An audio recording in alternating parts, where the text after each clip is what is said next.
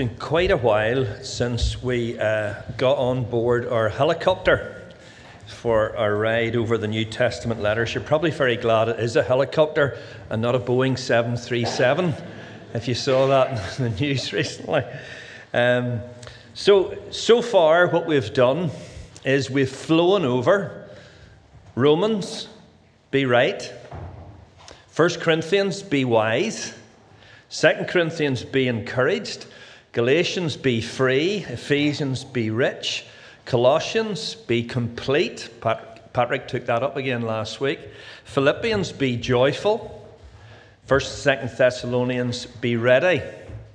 And today we come to think about three books at once, but they are a very recognized unit in the New Testament. They're collectively known as the pastoral epistles and that is 1st and 2nd Timothy and Titus.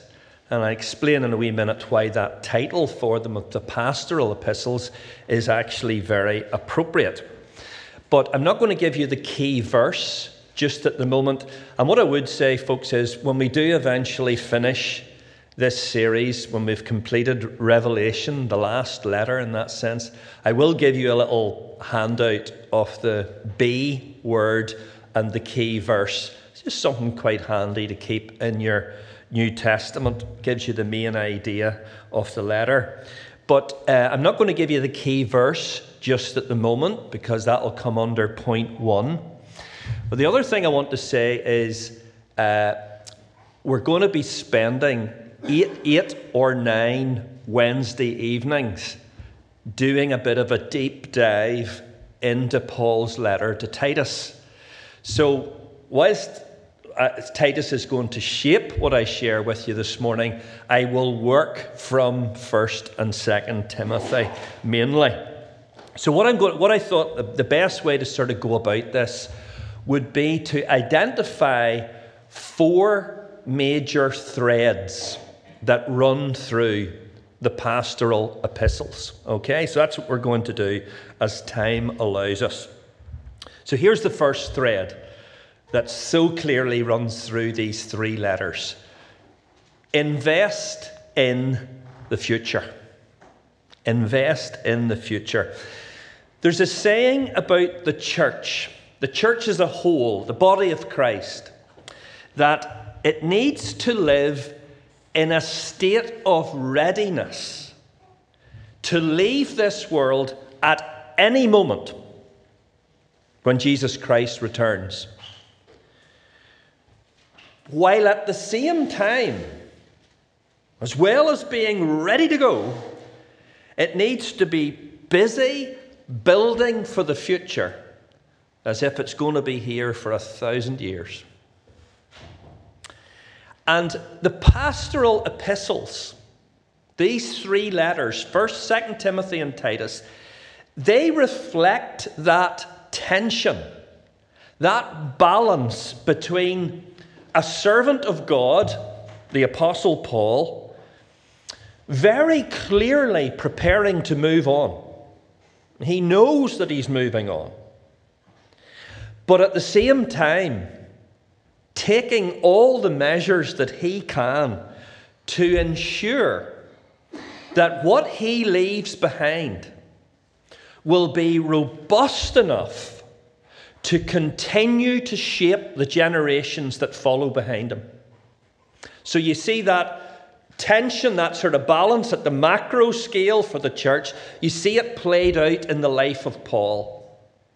He's gearing up to go, but he's looking behind and he's saying, I'm going to do whatever I can to leave things in good, solid shape. So it's good to sort of remember the context in which these letters were written. And obviously we sort of we group together 1st and 2nd Timothy for a very obvious reason. They're written to the same individual. But actually in respect of the situations that they're written into, it's really 1st Timothy and Titus that are the parallel situations. Because when both those letters were written, Paul was free. He was, he was free to move where he wanted to. But what he, what he was doing in those letters was he was writing to two of his younger associates in the gospel work, uh, and he was giving them a charge to complete the task that he had for them. Timothy was in the great city of Ephesus, and Paul wrote to him to get him to complete the work. Titus, on the other hand, he was on the island of Crete, but it's the same thing. I've left you there, get on with completing the task that I've got for you. Second Timothy then comes a little later, not terribly much, but a little later than those two letters, and it's Paul's last known correspondence that we have. He knows, he knows he's going. And he's writing to Timothy, his faithful companion for many years, and he wants to encourage him with some final words of instruction. But here's the thing Paul is concerned with his legacy. In no sense, in a self serving or self glorifying way, but he so evidently wants to protect what God has done through him and his gospel work. So here's our key verse. This, this in many ways, just captures the spirit of the pastoral letters. And it's a, it's a pretty famous verse. It's 2 Timothy 2 2. So it's dead easy to remember. I mean, there's actually Christian organizations called 2 Timothy 2 2. And you'll see why. 2 Timothy 2 2. And the things you have heard me say in the presence of many witnesses entrust to reliable people who will also be qualified to teach others. Now, can you see the chain here? Timothy, you've heard what I've told you. Now, what I want you to do, Timothy, is to select out reliable people so that they in turn can teach others. It's this sort of cascading principle, I call it. And that's why it's in the pastoral epistles that you get the two big passages in the New Testament on elders and the absolutely key role that they're going to play in protecting and shoring up the work of God among his people. 1 Timothy chapter 3 and Titus chapter 1 has extensive passages on the qualifications and the role of elders. But these letters compel us to ask certain questions of ourselves. What am I doing to secure the future of God's work? What are we doing by way of investing in those who are coming behind us? And in actual fact, that question cuts both ways. Because as well as older ones in the faith, like me, it makes those younger ones coming behind going, Am I allowing myself to be invested in? have I made the priority of my life, my younger life, have I made it the priority is that I'm invested in. So that my life, in turn, will benefit God's work going forward. Legacy planning is an issue that each of us have to think through for ourselves. It's also an issue that we need to think through as a fellowship. You know, we don't want Castlereagh Fellowship to be a collection of personal empires. Ministries that are wrapped around personalities. What we want to see is we want to see believers coming through who have been invested in, who will then be able to bear the full weight of responsibility for the work when the baton does actually pass into their hands. That is what we want to see. May God make us a people with the vision and commitment to bear the weight of this work for generations to come, should the Lord tarry. So, the first thread that you can easily see running through Paul's correspondence to Timothy and Titus is this invest in the future. The second thing I would pull out is this keep the gospel central. We have nothing without the gospel, and we have everything with the gospel. There's at least four things that Paul would have us remember about the gospel. Here's the first one remember what it is. And here's how Paul describes it in 1 Timothy chapter 1 verse 11. It's the gospel concerning the glory of the blessed God. The gospel is the setting forth, the outshining of the glory of who God is. Every time that message is shared, like we've been doing this morning, sitting round the bread and the wine, the glory of God fills this place. Remember what it is it's the revelation of God's glory. Remember who it is about. It's in the pastoral epistles that we get these incredible verses. 1 Timothy 2, verse 5 onwards. For there is one God and one mediator between God and mankind, the man Christ Jesus who gave himself as a ransom for all people. This has now been witnessed to at the proper time. And for this purpose, I was appointed a herald and an apostle. It's all about Jesus Christ. All our eggs are in one basket, folks. That's why we're going to be spending five Sunday evenings considering who Jesus is.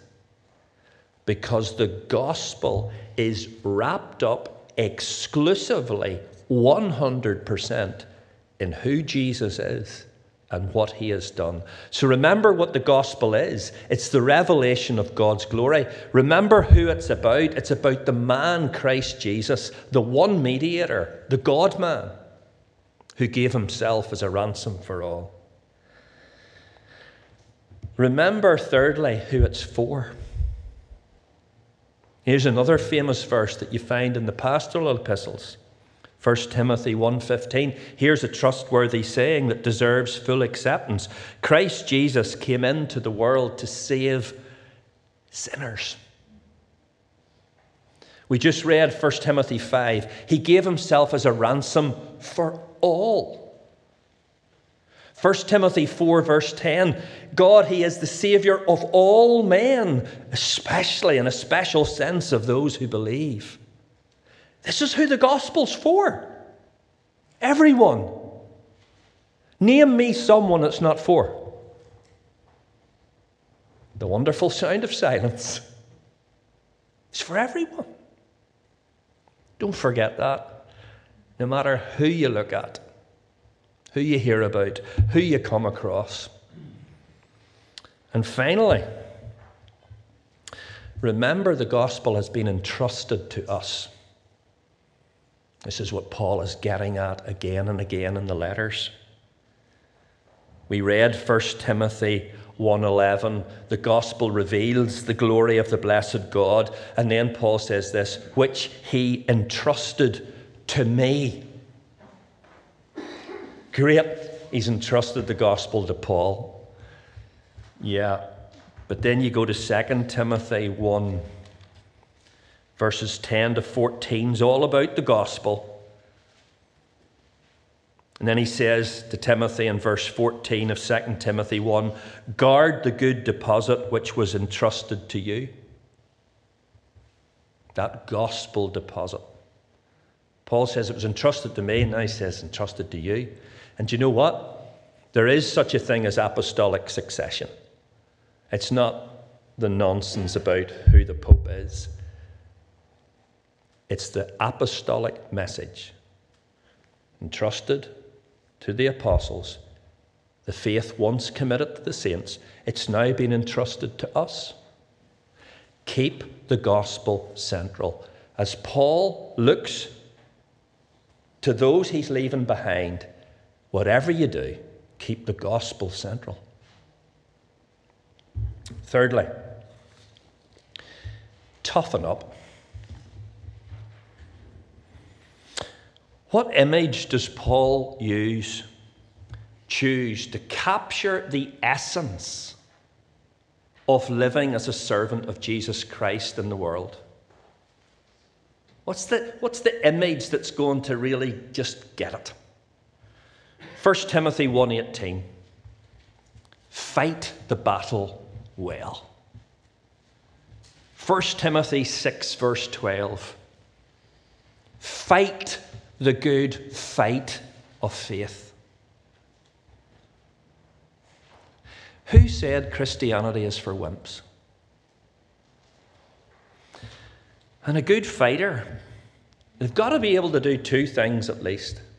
They've got to be able to land a good punch, but they've got to be able to take a good punch. So, what I want you to do for a moment, I want, to, I want you to take your Bible in your hand and do a quick word study with me in 2 Timothy. So, this is Paul's. He, he knows his life is already being poured out. He knows that. He's finished the race. He's kept the faith. He's got his eyes on the crown of righteousness. He, he, like the moorings are being loosened. He knows he's going, and he wants to say this to Timothy. This is what you'll need now, Timothy, going forward. 2 Timothy 2, verse 3. Join with me in suffering, like a good soldier of Jesus Christ, or endure hardship as a good soldier of Jesus Christ. Endure. Verse 10.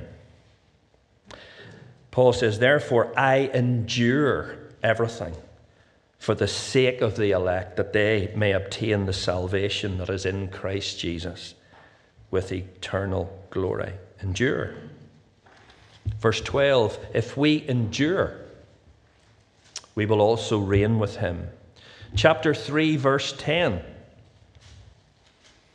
You, however, know all about my teaching, my way of life, my purpose, faith, love, endurance persecutions, sufferings.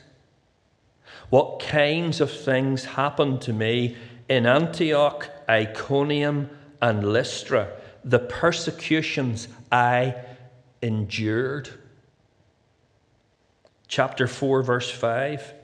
But you, keep your head in all situations, endure hardship, do the work of an evangelist discharge all the duties of your ministry. We will achieve nothing of lasting significance in the work of God without endurance.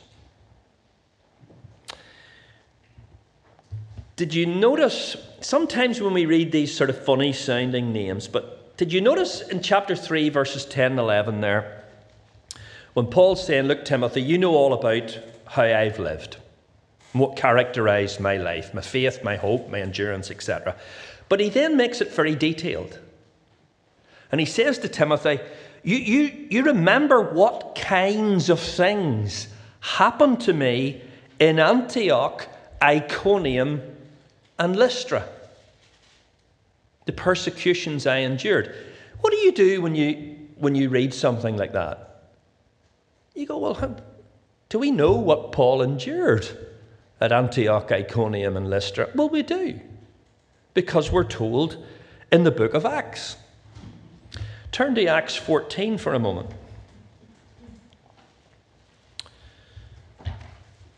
Acts 14. And this is at Lystra. Okay? So he's at Lystra, verse 19 of Acts 14.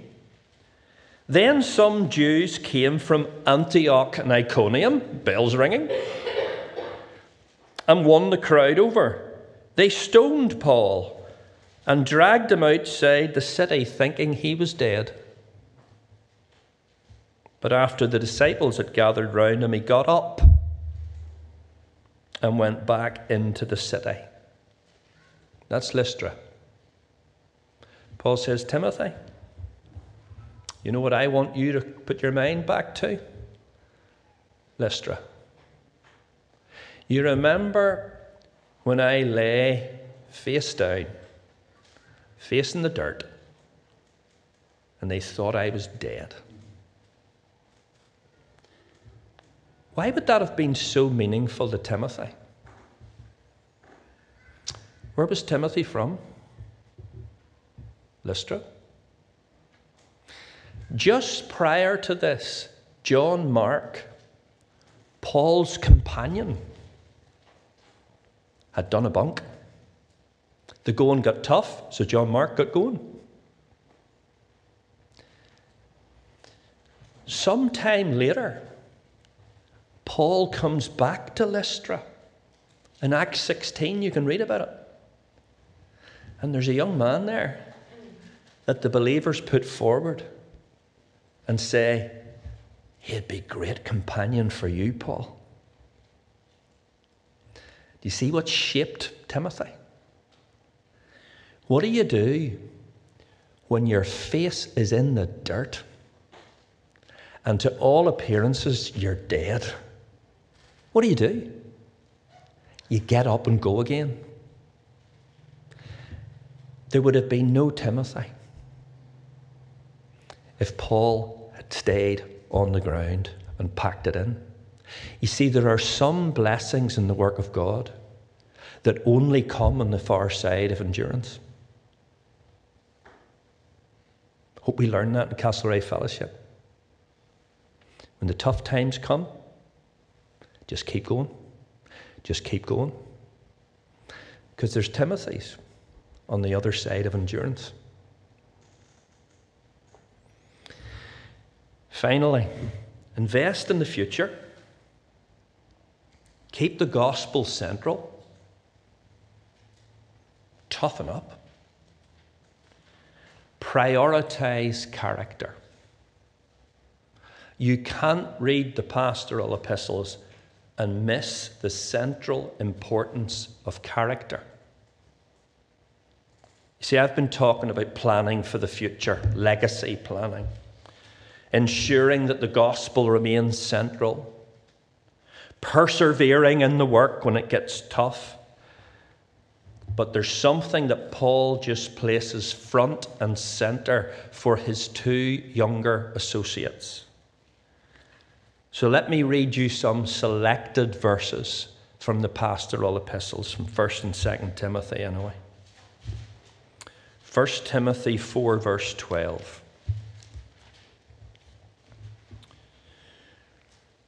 Don't let let anyone look down on you because you are young but set an example for the believers in speech, in conduct, in love, in faith, and in purity.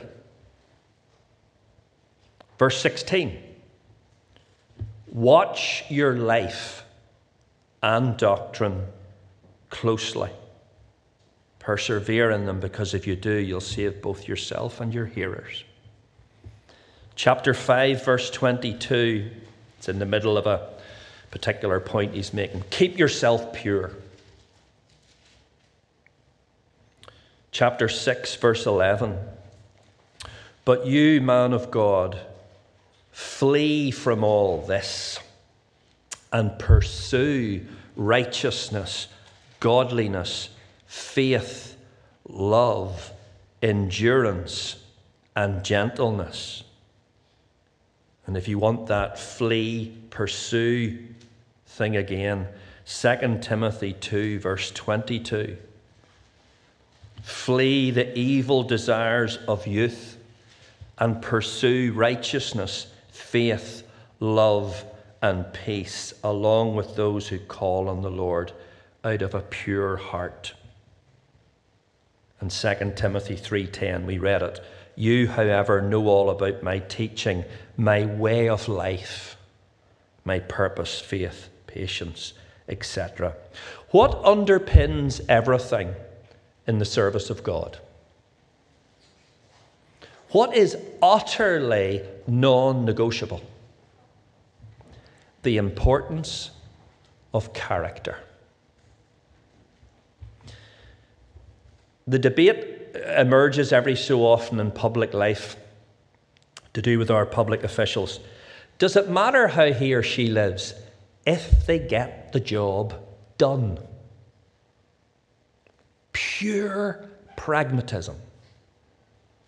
That debate raged with a certain former Prime Minister.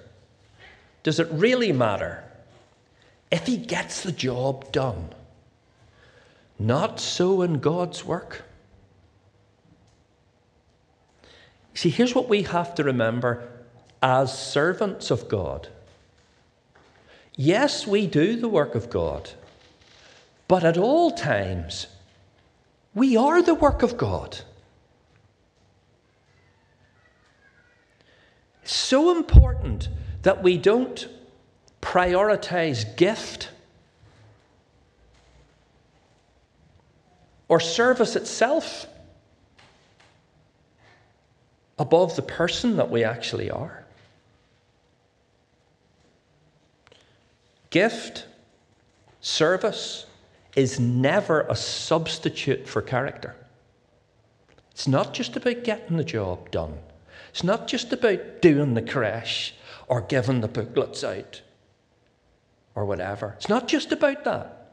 It's who we are, who does the crash, who gives the booklets out. That's what Paul wants Timothy and Titus to remember. We're not just servants, we're children. We're sons and daughters to grow up in our Father's likeness. So you'll know why Warren Wiersbe called the pastoral epistles Be Faithful. Be faithful. Invest in the future.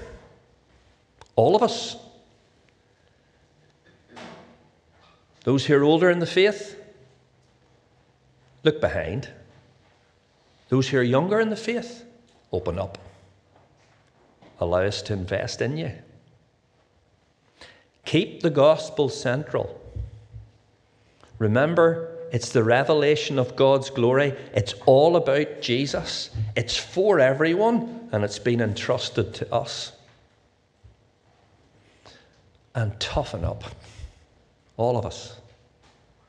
Let's develop resilience, endurance in the work of God and prioritize character. The most important thing about you is the person you are.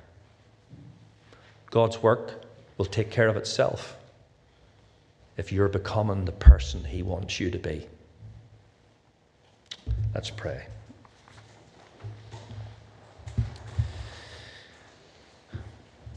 Father, we thank you for the blessedness, blessedness of this time together.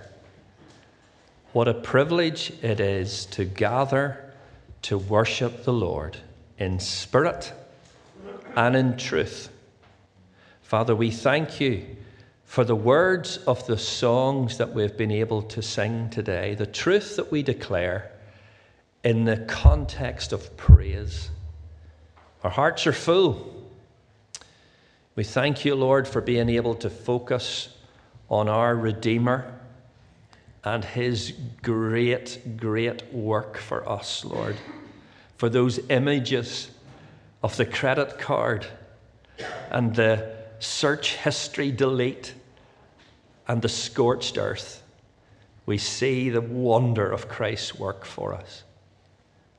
We thank you, even, Lord, for being able to open up to what you're doing through Claire and Amir and Hamsea and the great work that they're doing, our partnership in the gospel, Lord. And we thank you, Father, for the, the treasure of your word through which you speak to your people today with your unmistakable voice. So, Lord, we thank you for the privilege of fellowship in this way. We ask, Lord, as we go back to our homes and our families and our life situations, that this time will translate through to that. That above everything else, Lord, we'll know your work of the transformation of grace in our own lives. Father, we do look ahead to tonight. We bless you for Mervyn and those he represents, trying to bring the good news, the gospel, to people even on this island. Bless our time tonight, Lord, with Mervyn and Alan. May you work showing us exactly what you would have us do in response. So, Father, we come, as we say, with full hearts to give you our thanks, to look for your blessing as we separate. In Jesus' name. Amen.